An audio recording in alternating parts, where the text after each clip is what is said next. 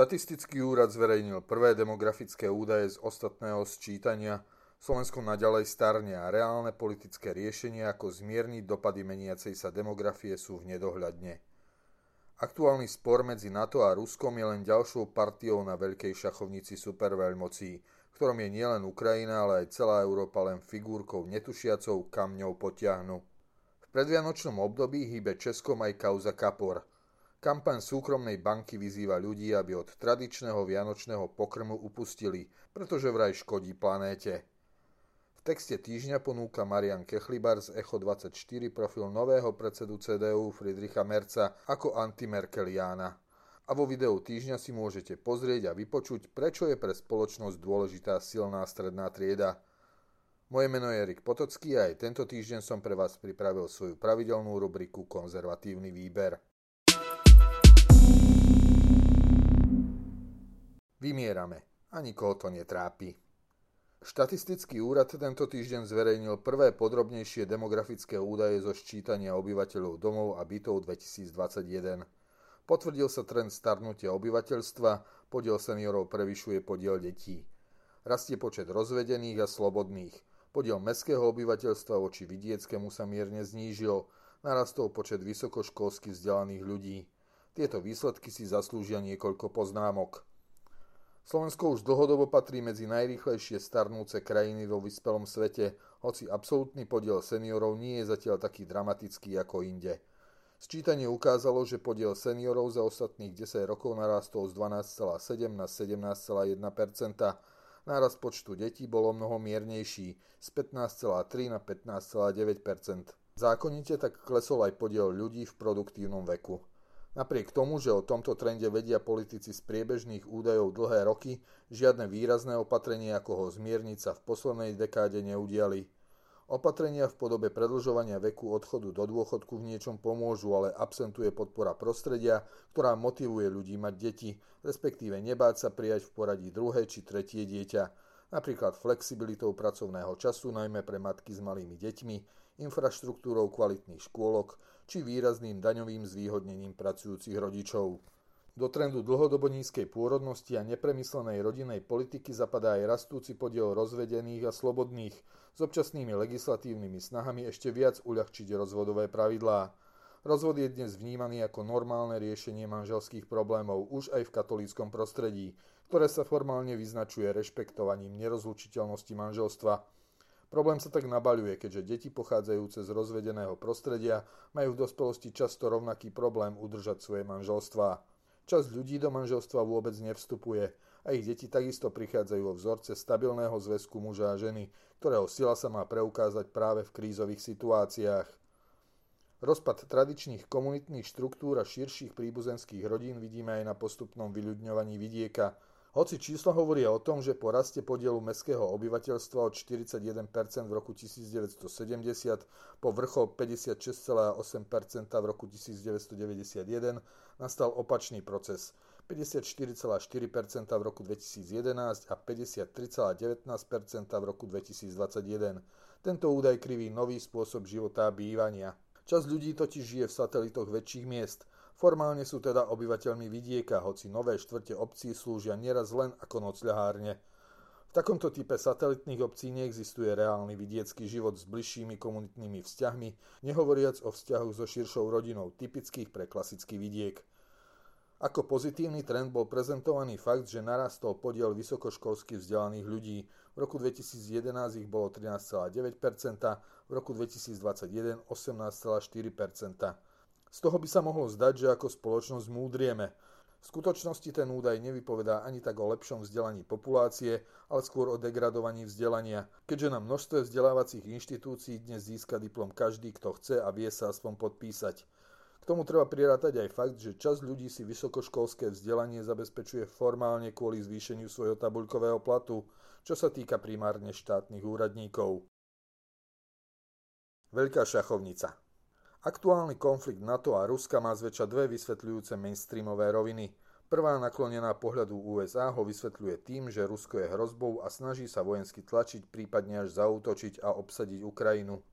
Druhá, naklonená pohľadu Moskvy, hovorí o prirodzených snahách Ruska chrániť a udržiavať na svojich hraniciach akési nárazníkové pásmo a udržiavať na to čo najďalej od vlastného územia. V oboch interpretáciách je však nakoniec Ukrajina len figúrkou na povestnej Břežinského veľkej šachovnici. O názor Ukrajiny a Ukrajincov v skutočnosti ťažkým váham superveľmocí vôbec nejde. Postavenie Európskej únie v tomto konflikte je submisívne jednak politike USA a jednak politike Ruska, od ktorého závisí energeticky. Hoci totiž Putinovi niektorí pripisujú až nadprirodzené schopnosti, nemecký výmysel o odstavení uhlia a jadra nebol z jeho hlavy a takisto nenútil európske krajiny, aby nechali svoje zásobníky plynu poloprázdne.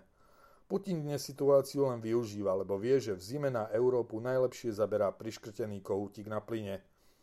A kým sa my v Strednej Európe medzi sebou vadíme, či je pre nás väčšou hrozbou ruský alebo americký imperializmus, na východe už stojí čínsky obor, ktorý sa vydáva na pochod svetom. Česká kauza Kapor Českou spoločnosťou v predvianočnom období hýbe okrem nástupu novej vlády aj kauza Kapor. Česká pobočka Komerční banky s centrálou vo Francúzsku sa v sérii uvedomelých videí snaží Čechov presvedčiť, aby si na štedrovečernú večeru nepripravili tradičného kapra so šalátom, ale niečo ľahšie. Česi vraj skonzumujú až 18 tisíc tón kaprov, čo vytvorí uhlíkovú stopu 32 tón emisí CO2. Tvárou kampane je istá knižná influencerka Lucie Zelinková. Okrem toho, že táto kampaň vzbudila značnú nevôľu v českej verejnosti aj na politickej scéne, jej organizátori sa prerátali minimálne v dvoch veciach. České rybníky síce produkujú 18 tisíc tón kaprov ročne, no polovica z nich ide na export, najmä do susedného Bavorska – Česi teda určite nie sú zodpovední za tých fiktívnych 32 tón CO2. Druhým omylom je, že influenceri chcú presviečať primárne mladých ľudí, keďže staršia generácia väčšinou ani netuší, čo sa za čudným menom influencer vôbec skrýva. A práve staršia generácia je tá, ktorá si na štedrý večer stále vyberá kapra. Podľa prieskumu agentúry Instant Research to vo vekovej kategórii 54 až 65 rokov robí takmer polovica respondentov – Naopak 53% mladých vo veku 18 až 26 rokov dáva jednoznačne prednosť bravčovému rezňu. Pritom údajná uhlíková stopa bravčoviny je o mnoho vyššia ako mesa z rýb. Kauza zasiahla aj do tradície českého rybníkárstva. To najmä v južných Čechách tvorí významnú časť hospodárstva, ponúka prácu a udržiava život na vidieku. Navyše rybníky sa za stáročia svojej existencie stali prirodzenou súčasťou krajiny vytvárajú vlastné biotopy a podporujú lokálnu biodiverzitu, teda presne to, na čom by malo skutočným ochrancom prírody naozaj záležať. Nuž, ale ak ste virtuálny žoldnier živiaci sa teleshoppingom a nejala vás veľká banka, tak predsa nebudete hľadiť na nejaké prízemné záujmy. Text týždňa Nová tvár CDU po prehratých voľbách sa výber nového predsedu CDU stal správou druhoradého významu, hoci ešte pred rokom výber Merkelovej nástupcu zaplňal prvé strany.